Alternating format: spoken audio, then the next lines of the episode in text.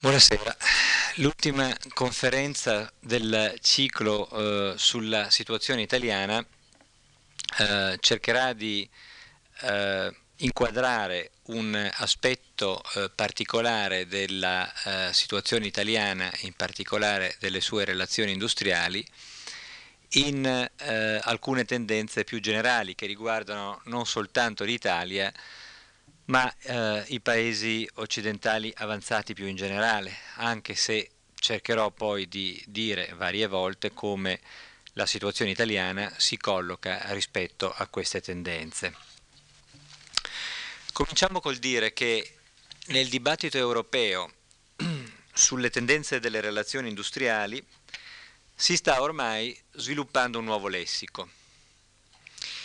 Mentre termini come neocorporativismo, concertazione, scambio politico erano le parole chiave fino a pochi anni fa, oggi le nuove parole chiave sono invece flessibilità, deregulation,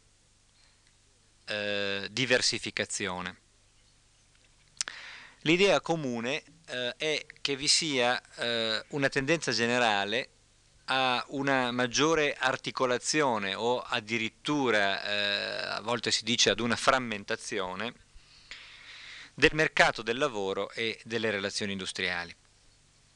Questa tendenza deriva da alcuni processi di mutamento che ormai sono altamente visibili in tutti i paesi, e processi che influiscono profondamente sulle relazioni industriali, mettendo in crisi le strategie tradizionali dei sindacati.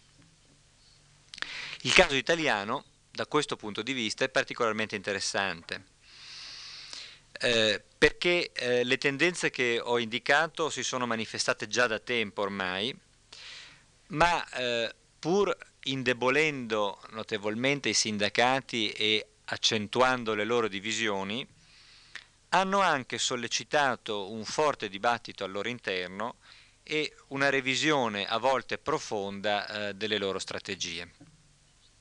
In questa relazione quindi cercherò di descrivere innanzitutto i due principali processi di mutamento che influenzano le relazioni industriali nel senso che ho indicato, per esaminare poi brevemente i modi in cui i sindacati, particolarmente quelli italiani, cercano di rispondervi. Il primo processo di mutamento. Il primo processo riguarda i profondi mutamenti avvenuti a partire dalla fine degli anni 70 in poi nella organizzazione della produzione. Per descrivere questi processi esiste ormai una vastissima letteratura sul cosiddetto declino del fordismo come sistema basato sulla produzione di massa e sul consumo di massa. Ne ho parlato nella mia passata conferenza sul riaggiustamento industriale in Italia negli anni '80 e per ragioni di tempo rimando quindi alle cose che ho già detto allora.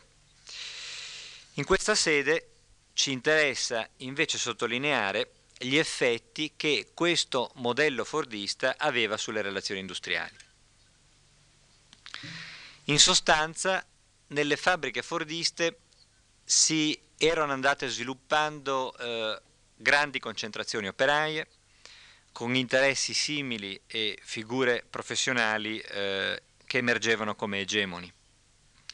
I sindacati basavano il loro potere generale su queste grandi fabbriche e costruivano strategie rivendicative, strategie di domande, incentrate intorno alle domande degli operai centrali in questo sistema produttivo, cioè gli operai semiqualificati che lavorano sulla linea, sulla catena. La contrattazione collettiva aveva conosciuto un grande sviluppo, in quanto rappresentava in questo contesto uno strumento per fondare un sistema di regole che garantiva quella stabilità nei rapporti che appariva necessaria sia alle imprese sia ai lavoratori. Ora, il declino di questo modello fordista e l'emergere di un sistema che vari autori hanno chiamato di specializzazione flessibile, presentano diversi aspetti e hanno diverse cause che qui non possiamo discutere. A livello di maggiore generalità, comunque, si può parlare di una crescente ricerca di flessibilità come risposta comune delle imprese alla accresciuta competizione internazionale. E si può parlare anche di una maggiore diversificazione e complessità del sistema produttivo complessivo. Ora, i processi di riorganizzazione della produzione che sono in corso influenzano le relazioni industriali principalmente in due modi. Da un lato, incidendo sulla composizione della forza lavoro, sulla struttura della forza lavoro, questi processi cambiano i confini della rappresentanza sindacale e cambiano anche le caratteristiche e gli atteggiamenti dei rappresentati, cioè dei lavoratori. Dall'altro canto, ed è la seconda conseguenza, contribuiscono a mutare le priorità delle imprese e le loro strategie di relazioni industriali. Vediamo il primo punto brevemente. È stato detto da alcuni sociologi che il lavoro si sta deconcentrando e demassificando. Sono termini estremamente difficili e complicati per dire che il lavoro diventa più eterogeneo. Aumenta cioè la segmentazione degli interessi e delle domande dei lavoratori. E per conseguenza diventa più difficile per il sindacato aggregare, coordinare le rivendicazioni intorno agli interessi di figure professionali egemoni, come era il cosiddetto operaio massa della fabbrica fordista. E tuttavia era proprio questa possibilità di coordinare le domande che consentiva al sindacato il controllo sulla conflittualità, mentre al tempo stesso gli dava quella posizione privilegiata nei rapporti con i governi che consentiva la concertazione sociale. Inoltre, i settori oggi emergenti della forza lavoro, emergenti perché aumentano di numero e di importanza, sono largamente collocati al di fuori della tradizionale base dei sindacati. Gli impiegati tecnici e i quadri, gli occupati nel settore terziario, i lavoratori che lavorano con tempi di lavoro atipici, cioè a part-time, stagionali, che sono plurioccupati, i lavoratori di aziende semi-artigianali o di cooperative che offrono su base stabile servizi alle imprese.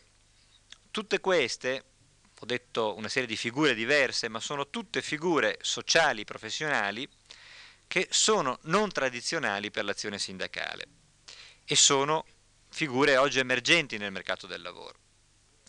Sono non tradizionali nel senso che sono molto lontane dall'operaio tipico, tra virgolette, che ha una lunga tradizione di sindacalizzazione e che è abituato a utilizzare l'azione collettiva come il modo normale per difendere, per tutelare i suoi interessi. Ora, per conseguenza di questo fatto, diventa più difficile per il sindacato ottenere l'adesione dei lavoratori sulla base di identità ideologiche e aumenta invece il numero dei membri che vedono i sindacati come semplici agenzie che devono fornire dei servizi, consulenza, tutela, in modo più efficace di quello che possono fare altre agenzie di servizi, ma agenzie di servizi tra gli altri. Per quello che riguarda il secondo punto, che ho detto prima, cioè le priorità delle imprese e le strategie imprenditoriali di relazioni industriali, il nuovo imperativo comune sembra essere più flessibilità e più deregolazione. Però questo imperativo, quindi qui sembra esserci un mutamento univoco, per così dire, non differenziato. Però noi vediamo che questo imperativo comune si traduce poi in una diversificazione delle strategie padronali di relazioni industriali che rispecchia una contraddizione fra esigenze diverse che gli imprenditori hanno obiettivamente. A un estremo di questa divaricazione c'è la strategia neoliberista oltranza che mira a una deregolazione tout court del rapporto di lavoro e sostanzialmente a relazioni industriali senza sindacato. Ci sono casi, i casi più citati di questa tendenza sono quelli di alcuni settori dell'industria americana, il settore high tech per esempio, di una larga parte dell'industria nel sud degli Stati Uniti, però questo non vuol dire che siano casi limitati agli Stati Uniti. Il caso della Federmeccanica, per esempio in Italia, che è la federazione degli imprenditori del settore metalmeccanico, che ha cercato anch'essa di proporre un modello di relazioni sostanzialmente senza sindacato, dimostra che anche in paesi con sindacati forti come l'Italia queste tendenze appaiono, si fanno luce. Si tratta anzi delle tendenze che fanno più paura ai sindacati e forse per questo se ne discute di più. Però le sue prospettive, le loro prospettive generali vengono spesso esagerate. In effetti anche in Italia abbiamo visto di recente come si sia più parlato di questo tentativo che non si sia effettivamente cercato di tradurlo in pratica. All'altro estremo comunque dell'arco delle posizioni imprenditoriali ci sono invece quelle aziende che hanno considerato costantemente inevitabile una qualche gestione concordata con il sindacato dei processi di riorganizzazione della produzione. Anche qui solo raramente il padronato rende esplicita questa strategia, ma anche qui abbiamo casi. In Italia, per esempio, il famoso protocollo IRI di qualche anno fa, cioè un accordo fra le industrie pubbliche italiane e i sindacati per stabilire nuove regole di relazioni industriali basate su una costante consultazione e una costante un costante coinvolgimento. Anche questa dichiarazione di intenti ha poi funzionato relativamente poco, però anche qui è significativa che ci sia stata. Quello che è più significativo però è che molte ricerche ormai ci hanno dimostrato che questa strategia di coinvolgimento dei sindacati, di regolazione congiunta della ristrutturazione, è stata spesso adottata in modo tacito, anche quando non era dichiarato esplicitamente, in molte imprese, e di questo ho parlato appunto nella conferenza sul riaggiustamento industriale, non mi ripeterò qua. Come risultato del combinarsi di questi due tipi di risposte padronali, comunque, questi due tipi di risposte così differenti, alcuni autori, per esempio il sociologo inglese Goldthorpe, hanno intravisto la possibilità di un'espansione del dualismo, cioè da un lato flessibilità e deregolazione verrebbero conseguite attraverso l'espansione dell'economia informale, dell'economia sommersa, dell'economia nascosta, e di quei settori, quali per esempio il cosiddetto terziario avanzato, nei quali il sindacato è pressoché assente. Così che nel complesso ne risulterebbe che l'area in cui predominano la contrattazione collettiva e le tradizionali istituzioni di relazioni industriali verrebbe drasticamente ridotta. Dall'altro lato però le imprese in cui un certo grado di collaborazione attiva dei lavoratori rimane invece necessaria per assicurare la continuità e la qualità della produzione, cercherebbero di sviluppare forme di microconcertazione basate su incentivi che favoriscano in qualche modo l'identificazione dei lavoratori con l'azienda anziché con la classe operaia nel suo complesso. Ora, se questa tendenza dovesse prevalere, e io non sto qui sostenendo questa terza tendenza, sto semplicemente cercando di mostrare qual è l'arco delle interpretazioni, se questa terza tendenza dovesse prevalere, la conseguenza sarebbe certamente una accentuata segmentazione del potere sindacale e delle relazioni industriali in generale. E forse crescerebbero quindi le tentazioni a dar vita a forme di sindacalismo microcorporativo alla giapponese, nel senso microcorporativo, nel senso tradizionale di privilegiare la sicurezza e il benessere dei lavoratori interni e già protetti a scapito di quello a scapito degli interessi dei lavoratori più generali. Questo per quanto riguarda il primo punto, cioè le conseguenze che i mutamenti nell'organizzazione della produzione hanno oggi sulle relazioni industriali, nel senso di diversificarle, di porre una esigenza di maggior flessibilità. Il secondo processo, a cui ho detto prima che avrei discusso due processi di mutamento, il secondo riguarda invece i mutamenti nel mercato del lavoro e nelle caratteristiche della forza lavoro. Questi mutamenti se ne discute molto meno che non dei primi si discute molto, di questi se ne discute molto meno, ma io credo che siano stati altrettanto rilevanti dei mutamenti avvenuti nell'organizzazione della produzione. Qui una distinzione netta fra due fasi, come abbiamo fatto prima, fordismo e post-fordismo, è più difficile, però non c'è dubbio, credo, che il passaggio cruciale che è avvenuto sia quello da una relativa omogeneità della classe operaia a una crescente differenziazione della forza lavoro.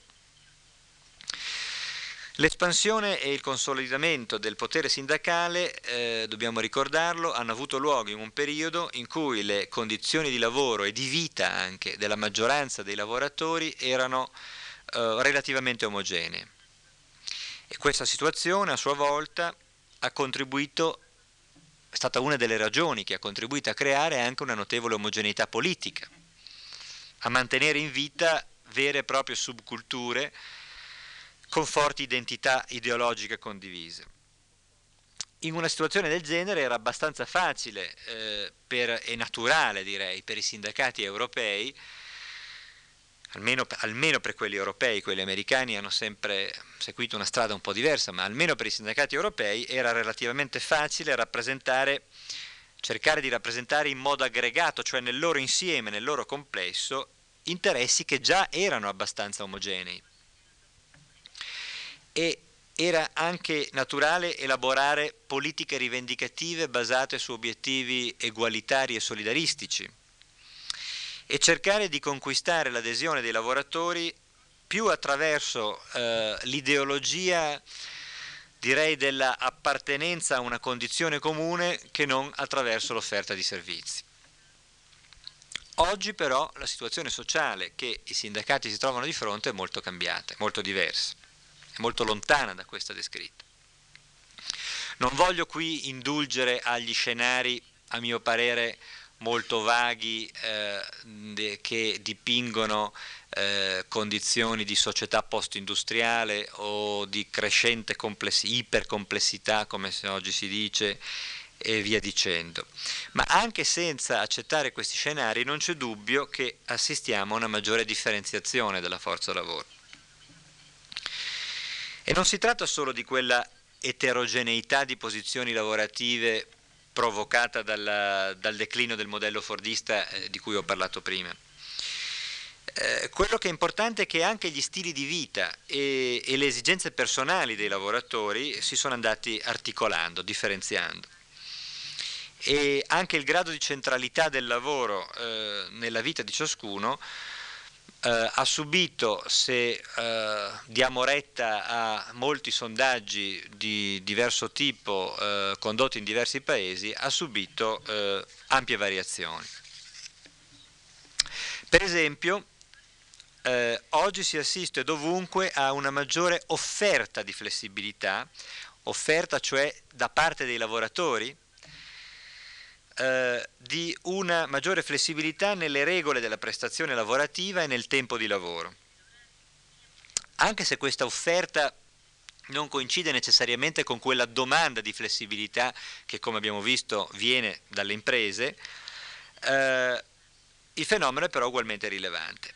Molti lavoratori, per esempio, con una professionalità elevata o con una professionalità di tipo nuovo, sono portati oggi a concepire la loro prestazione, la loro mansione, come caratterizzata da maggiore polivalenza, maggiore iniziativa, maggiore autonomia, maggiore decisionalità di quanto normalmente sia incorporato nella definizione, nella delimitazione aziendale delle loro mansioni o di quanto sia previsto nella regolamentazione dei rapporti di lavoro imposta dai sindacati tradizionalmente per contrastare la discrezionalità padronale. Cioè, in altre parole, l'offerta di flessibilità in questo caso è la tendenza di lavoratori con elevata qualificazione e perciò con relativamente elevato potere contrattuale a imprimere alla propria prestazione lavorativa, al proprio lavoro, alcuni caratteri tipici del lavoro autonomo o professionale anziché i caratteri tipici del lavoro dipendente. Per fare un altro esempio, tante inchieste, tanti sondaggi oggi ci mostrano che diversi gruppi di lavoratori, soprattutto giovani e donne, ma non soltanto, si mostrano non solo disponibili ma favorevoli a forme di orario elastico, cioè orario a part-time, a cicli di lavoro brevi, a un'alternanza fra periodi di lavoro e periodi di non lavoro e così via. Ora, anche in questo caso le loro esigenze di orario elastico possono certamente entrare in conflitto con la concezione che dell'orario flessibile hanno invece gli imprenditori. Però quello che è importante è che talvolta il contrasto non è minore con la visione tradizionale che hanno i sindacati su quali siano i reali, tra virgolette, interessi dei lavoratori e come questi vadano difesi. Ora, questi mutamenti che ho cercato di descrivere brevemente producono anch'essi una serie di effetti sulle relazioni industriali che in parte sono convergenti con quelli prodotti dalla riorganizzazione della produzione, in parte autonomi. In primo luogo, va diminuendo l'identificazione dei lavoratori con la classe operaia nel suo complesso e direi con i progetti di trasformazione economica e politica che storicamente il movimento operaio europeo aveva prodotto, mentre tende ad aumentare la loro identificazione con l'azienda in cui lavorano, con il luogo di lavoro. In secondo luogo, si vanno sviluppando, anche questo ce lo dicono ricerche condotte in diversi paesi, forme di contrattazione individuale fra imprese e singoli lavoratori.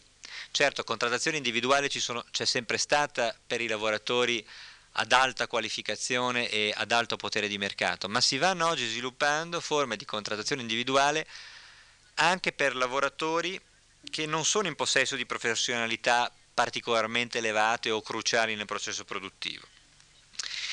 È chiaro che questo fenomeno deriva in primo luogo dall'interesse che hanno diversi imprenditori a cercare di individualizzare il rapporto di lavoro, ma altrettanto direi non vi è dubbio che questo fenomeno indica al tempo stesso che molti lavoratori sono disposti ad accettare questa strada, spesso sono disposti, di nuovo lo sottolineo, in polemica con un tipo di contrattazione collettiva gestita dal sindacato in maniera che loro considerano troppo uniforme e rigida.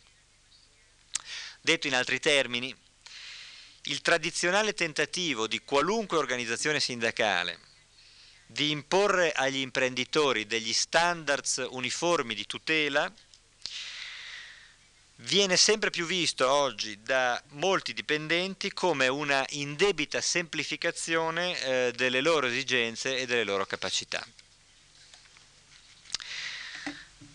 Quindi, per tirare le fila, come abbiamo visto, una pluralità di fattori può motivare sia le imprese sia i lavoratori a cercare di flessibilizzare in qualche modo il rapporto di lavoro. La flessibilità, dunque, dovrebbe essere un obiettivo comune a capitale e lavoro. E tuttavia, i modi per ottenere questa flessibilità e lo stesso significato dato al termine di flessibilità possono divergere in larga misura. Infatti dobbiamo ricordare che per le imprese flessibilità del lavoro significa principalmente un uso non eccessivamente vincolato dalla forza lavoro. Questo non vuol dire necessariamente che vogliano un'assenza di regole, ma certo vuol dire che sono disposti ad accettare solo quelle regole che non appaiano troppo uniformi, rigidi, eccetera, eccetera. Poi, dato che l'obiettivo delle imprese è naturalmente, come ovvio, quello di accrescere la produttività e la piena utilizzazione dei fattori di produzione, la ricerca di flessibilità del lavoro è andata in questi anni in quelle direzioni che alle imprese sembravano più adeguate a questo scopo, cioè diminuzione dei vincoli all'entrata e all'uscita dei lavoratori dal mercato del lavoro, diminuzione dei vincoli alla mobilità interna, diminuzione dei vincoli, quando parlo di vincoli intendo sia quelli legislativi sia quelli contrattuali, diminuzione dei vincoli ai metodi usati per la remunerazione e l'utilizzazione della forza lavoro. Anche per i lavoratori, flessibilità, abbiamo visto, significa concepire la propria prestazione lavorativa e il proprio tempo di lavoro come non soggetti a eccessiva standardizzazione, uniformità, rigidità. Ma, come abbiamo visto, in questo caso l'obiettivo è diverso, è quello di favorire la propria professionalità, polivalenza, autonomia decisionale, oppure di far dipendere il rapporto fra tempo di lavoro e tempo di non lavoro, fra tempo di lavoro e tempo di vita, dai propri progetti e stili di vita, sganciandoli in qualche modo dalle esigenze della produzione. Quindi, il punto è che la ricerca di flessibilità si presenta al tempo stesso come un interesse comune a imprese e lavoratori e come una nuova manifestazione di un antagonismo di fondo. A mano, cioè che la flessibilità del lavoro acquista un'importanza sempre più centrale per le imprese e per i lavoratori, dunque è possibile che essa divenga il terreno privilegiato di nuove relazioni industriali, che sono basate di meno, come le tradizionali relazioni industriali erano, su uno scambio fra benefici diversi e basate di più invece su un tentativo di regolazione congiunta del rapporto di lavoro. Regolazione congiunta non significa, nel senso in cui io la uso, necessariamente cogestione, ma neppure necessariamente conflitto. Quello che significa è che i modi di organizzazione della prestazione lavorativa possono diventare un terreno di convergenza e di scontro al tempo stesso. Convergenza, cioè sul principio della flessibilità, e scontro sulle modalità concrete che questa può assumere. Dunque è da questo punto di vista che la questione della flessibilità come tema centrale dei rapporti di lavoro manifesta oggi i suoi aspetti profondamente innovativi sui criteri e sulle prassi dei sistemi di relazioni industriali. Quali sono state le risposte concrete dei sindacati a queste sfide? Non c'è dubbio, bisogna riconoscerlo, che per diversi sindacati europei i fenomeni che ho cercato brevemente di descrivere da diversi sindacati europei, questi fenomeni vengono visti semplicemente come nuovi vincoli, come problemi, come vincoli che restringono notevolmente il raggio di alternative, di opzioni possibili nella elaborazione delle loro strategie. Nella migliore delle ipotesi, la loro accettazione, cioè l'accettazione di questi vincoli, può rientrare nella tradizionale logica di scambio, cioè essere vista come qualcosa che si può scambiare con delle contropartite. Nella peggiore delle ipotesi, ed è capitato per molti sindacati europei, l'esistenza di questi nuovi vincoli viene semplicemente rimossa, così che l'azione sindacale possa continuare a correre su binari ormai già collaudati ma sempre più inefficaci. Però va anche detto che non è ovunque così. Nella prassi contrattuale di alcune organizzazioni sindacali, più che non nella loro elaborazione teorica, si colgono oggi segni di un atteggiamento diverso, meno difensivo direi, e i sindacati italiani, non tutti i sindacati italiani, ma una larga parte dei sindacati italiani sono fra questi.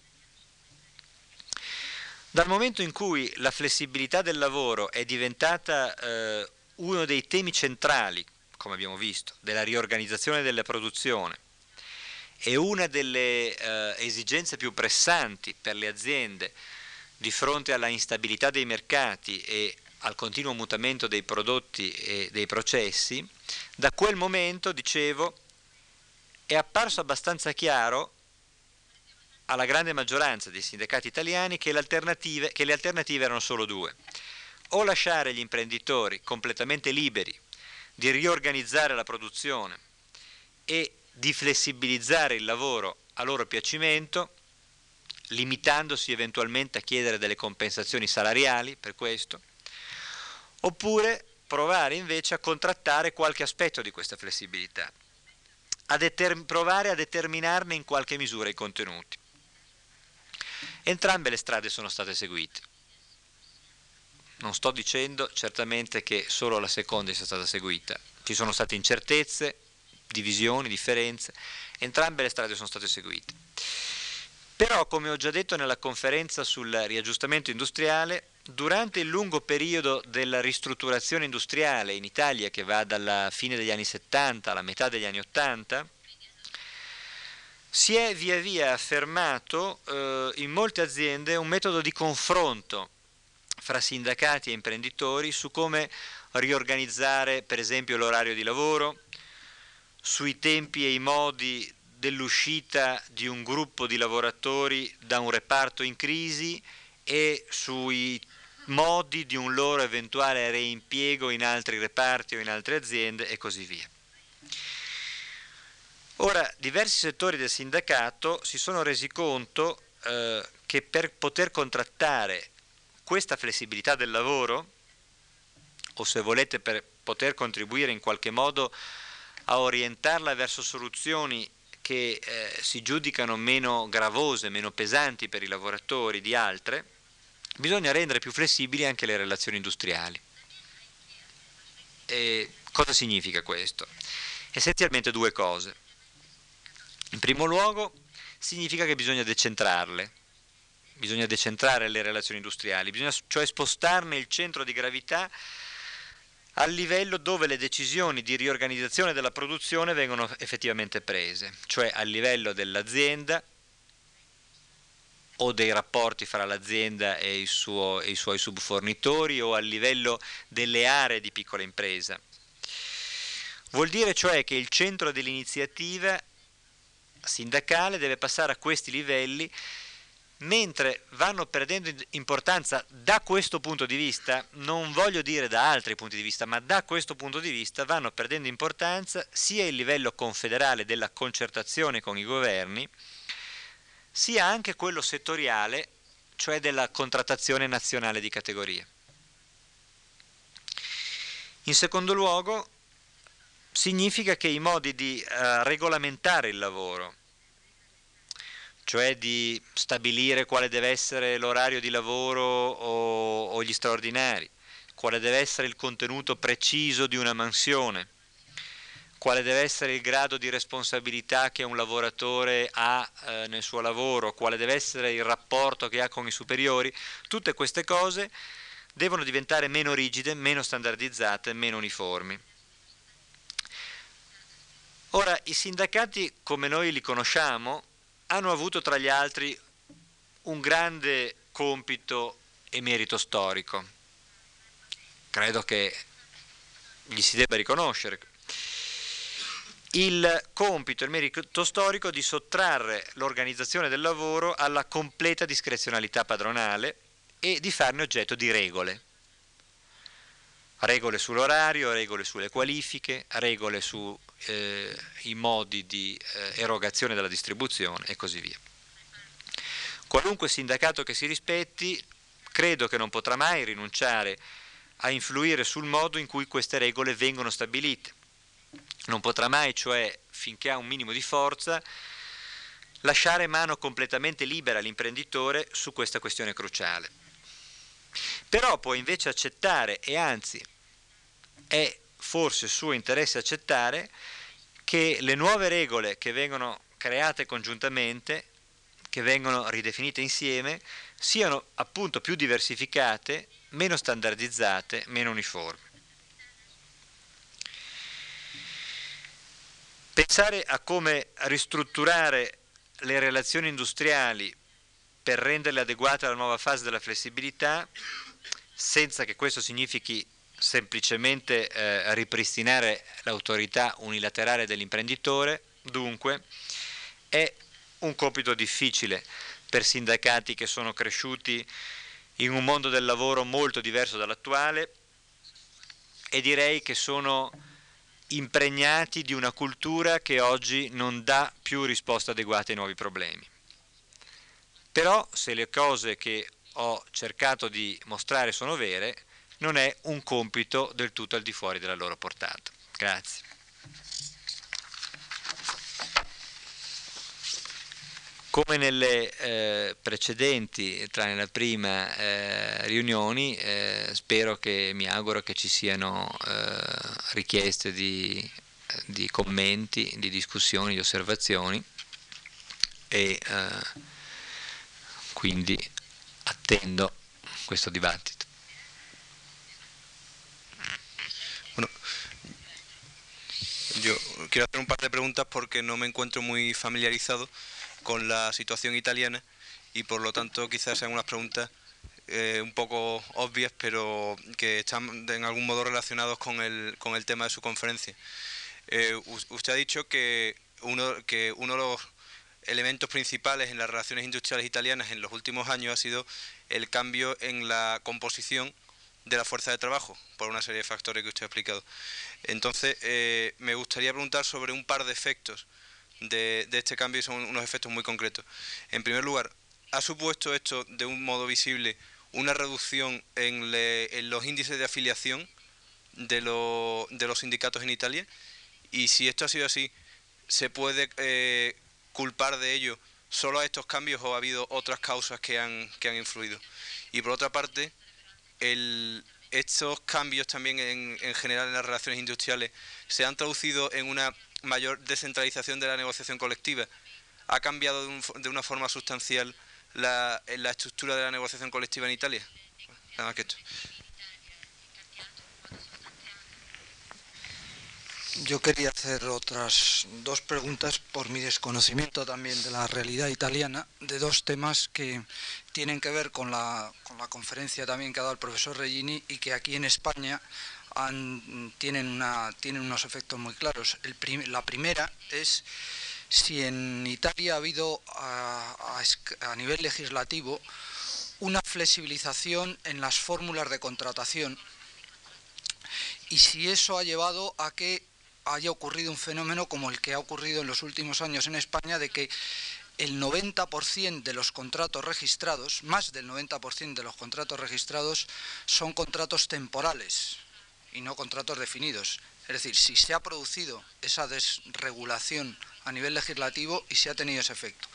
Y la segunda pregunta es si la introducción de las nuevas tecnologías se ha negociado, ha habido un cierto proceso de negociación entre trabajadores y empresarios a distintos niveles, a escala de empresa o a niveles superiores, en el propio proceso de introducción, y eso ha evitado que sea un factor más de flexibilización precaria, o simplemente a lo más que se ha llegado en todo caso ha sido a negociar a posteriori, después de introducidas esas tecnologías, los efectos más nocivos de esas tecnologías. Esas eran las dos preguntas. Forse posso, siccome sono già 4 domande, forse posso iniziare a rispondere a queste e poi possiamo continuare il dibattito su altri temi. Sono tutte e 4 domande molto interessanti e puntuali. Dunque, la prima, c'è stata una, come conseguenza dei mutamenti nella struttura della forza lavoro che ho indicato, una riduzione dei tassi di sindacalizzazione? E se sì, questa riduzione è dovuta solo a questi mutamenti o ad altre cause? Sì, una riduzione nei tassi di sindacalizzazione c'è stata dal 1977, che è stato l'anno di più elevata sindacalizzazione in Italia. La sindacalizzazione era allora intorno al 50% della forza lavoro, c'è stato un costante declino fino all'anno scorso, fino al 40%, si è perso quindi 10% di iscritti, e soltanto nell'ultimo anno c'è stata una leggera ripresa. Una leggera ripresa che segnala probabilmente molte cose, segnala il fatto che c'è stato un arresto, per esempio, nella espulsione di lavoratori dal processo produttivo, c'è stato invece un inizio di riassunzioni, eccetera, eccetera. Ma il punto è che non è facile valutare quali siano le cause di questa riduzione del tasso di sindacalizzazione, o meglio, non è facile dire se questa riduzione è stata molto elevata o poco elevata. Mi spiego.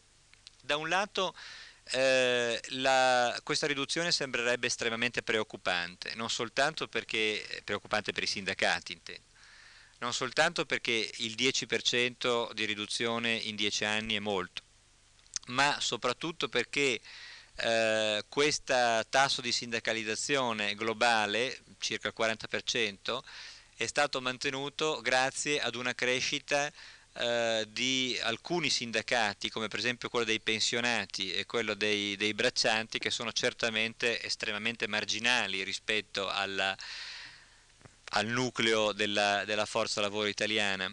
E possiamo spiegare la crescita degli iscritti fra i pensionati e i braccianti soprattutto con il fatto che i sindacati di queste categorie offrono loro dei servizi. Quindi da un lato si potrebbe dire che questa diminuzione della sindacalizzazione è ancora più grave di quello che mostrano le cifre. Dall'altro però c'è da dire che in larghissima misura essa è dovuta ad una netta diminuzione della forza lavoro industriale che si è avuta in questi anni, proprio in quelle che erano le tradizionali roccaforti dei sindacati. Sono le grandi aziende dell'acciaio, le grandi aziende automobilistiche, le grandi imprese chimiche che nel ristrutturarsi hanno espulso forza lavoro che poi ha trovato, che poi in larghissima misura nel nord, almeno nel nord quasi al 100%, è riuscita a ricollocarsi nel mercato del lavoro, ma dove si è ricollocata? Si è ricollocata in piccolissime aziende o trasformandosi in impresa artigiana, cioè in luoghi dove il sindacato non arriva, e quindi c'è, come dire, un fenomeno di spostamento, di diminuzione di certi tipi di lavoro che sono quelli tradizionalmente sindacalizzabili e di crescita invece di altri tipi di lavoro. Un settore in grande crescita è stato il cosiddetto terziario avanzato, per esempio, ma questi sono settori che per tradizione, per natura del rapporto di lavoro, poco si prestano ad un tipo di sindacalizzazione tradizionale. Quindi la mia risposta è che sì, in larga misura la riduzione del tasso di sindacalizzazione è stato dovuto a queste trasformazioni, ad alcune di queste trasformazioni che ho indicato prima, alcune delle quali sono molto preoccupanti, altre lo sono meno. C'è un altro aspetto che forse è più preoccupante, sempre parlo dal punto di vista dei sindacati, ed è il fatto che i giovani tendono a iscriversi molto meno al sindacato. Da tutte le indagini sui lavoratori, da tutte le surveys, le indagini demoscopiche sui lavoratori in Italia risulta che una bassissima percentuale di giovani, percentuale molto più bassa rispetto alla media di giovani, tende a iscriversi al sindacato. E se questo è un trend destinato a continuare, certamente, questo è molto preoccupante per i sindacati. Alcuni però all'interno del sindacato, visto che mi è stato chiesto anche se ci sono altre ragioni oltre alla modificazione della struttura della forza lavoro che spiegano questo calo della sindacalizzazione, hanno spiegato questa diminuzione della sindacalizzazione non soltanto con motivi strutturali, per così dire, come quelli che abbiamo usato finora, ma anche con motivi politici, con il fatto che per quasi 10 anni l'attività sindacale in Italia è stata focalizzata esclusivamente, non esclusivamente, ma in larga misura sulla concertazione con i governi, e questo, tra le altre cose, ha provocato una minore possibilità per i lavoratori di vedere direttamente quali vantaggi ottenevano, di vedersi, come dire, direttamente la controparte di fronte e poter direttamente contrattare con questa, e per conseguenza ha provocato anche una certa disaffezione nei confronti dell'azione sindacale.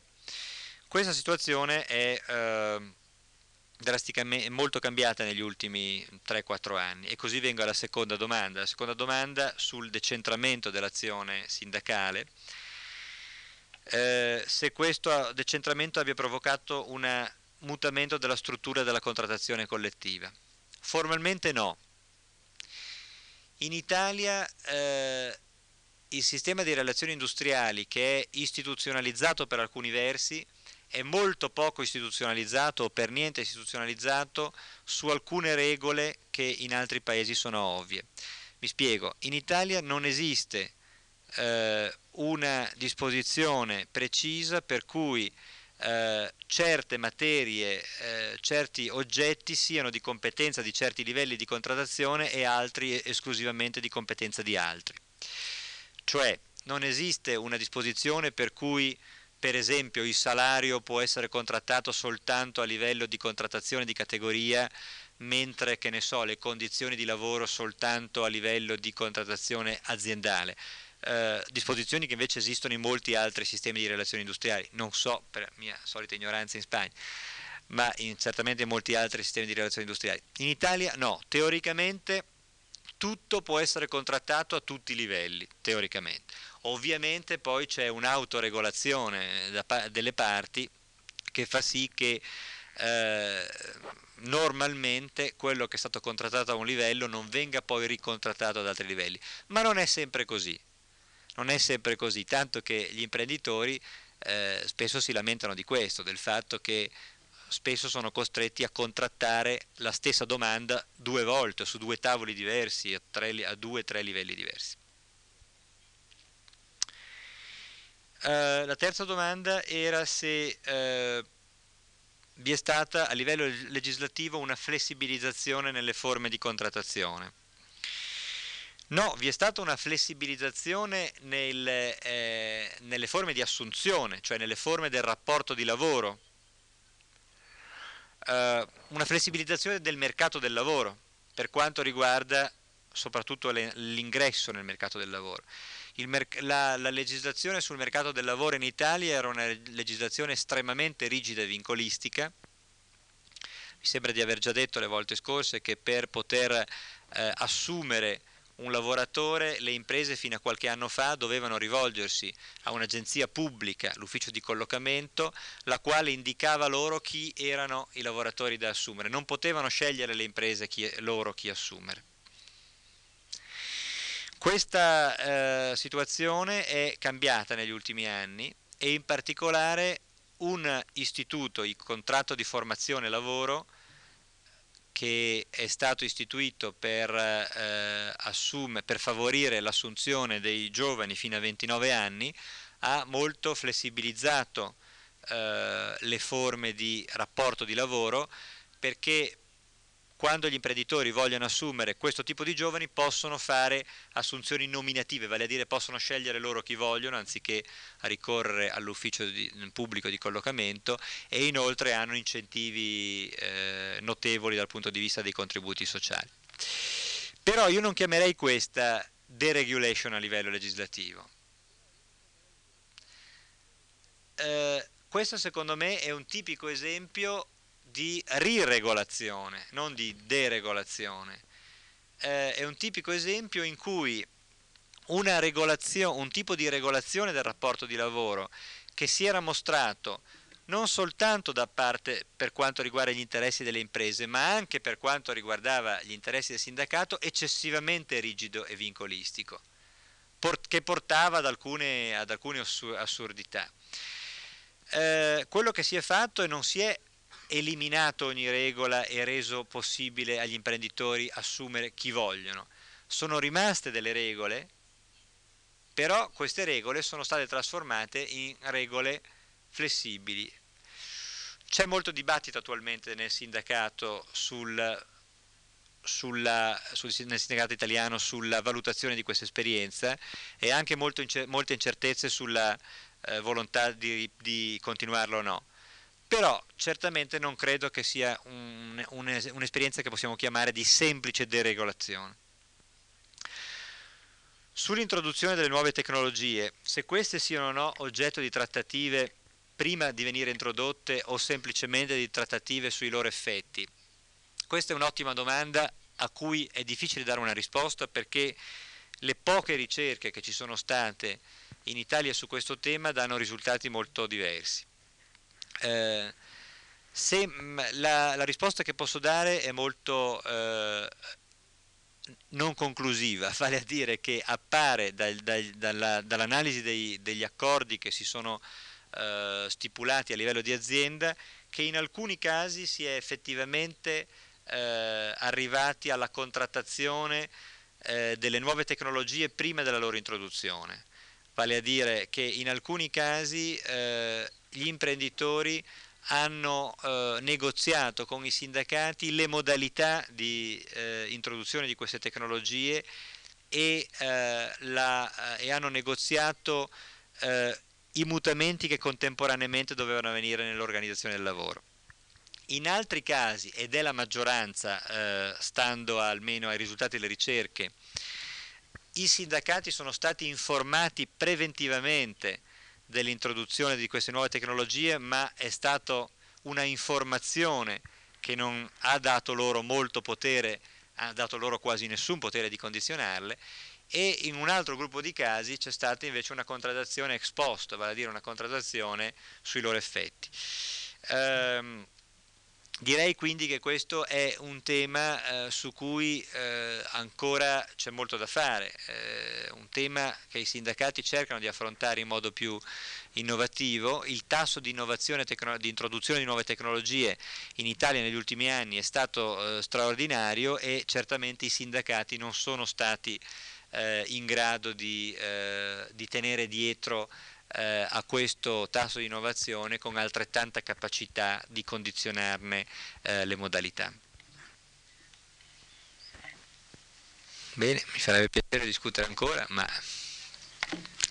non voglio trattenere qui l'uditorio a guardarci semplicemente negli occhi.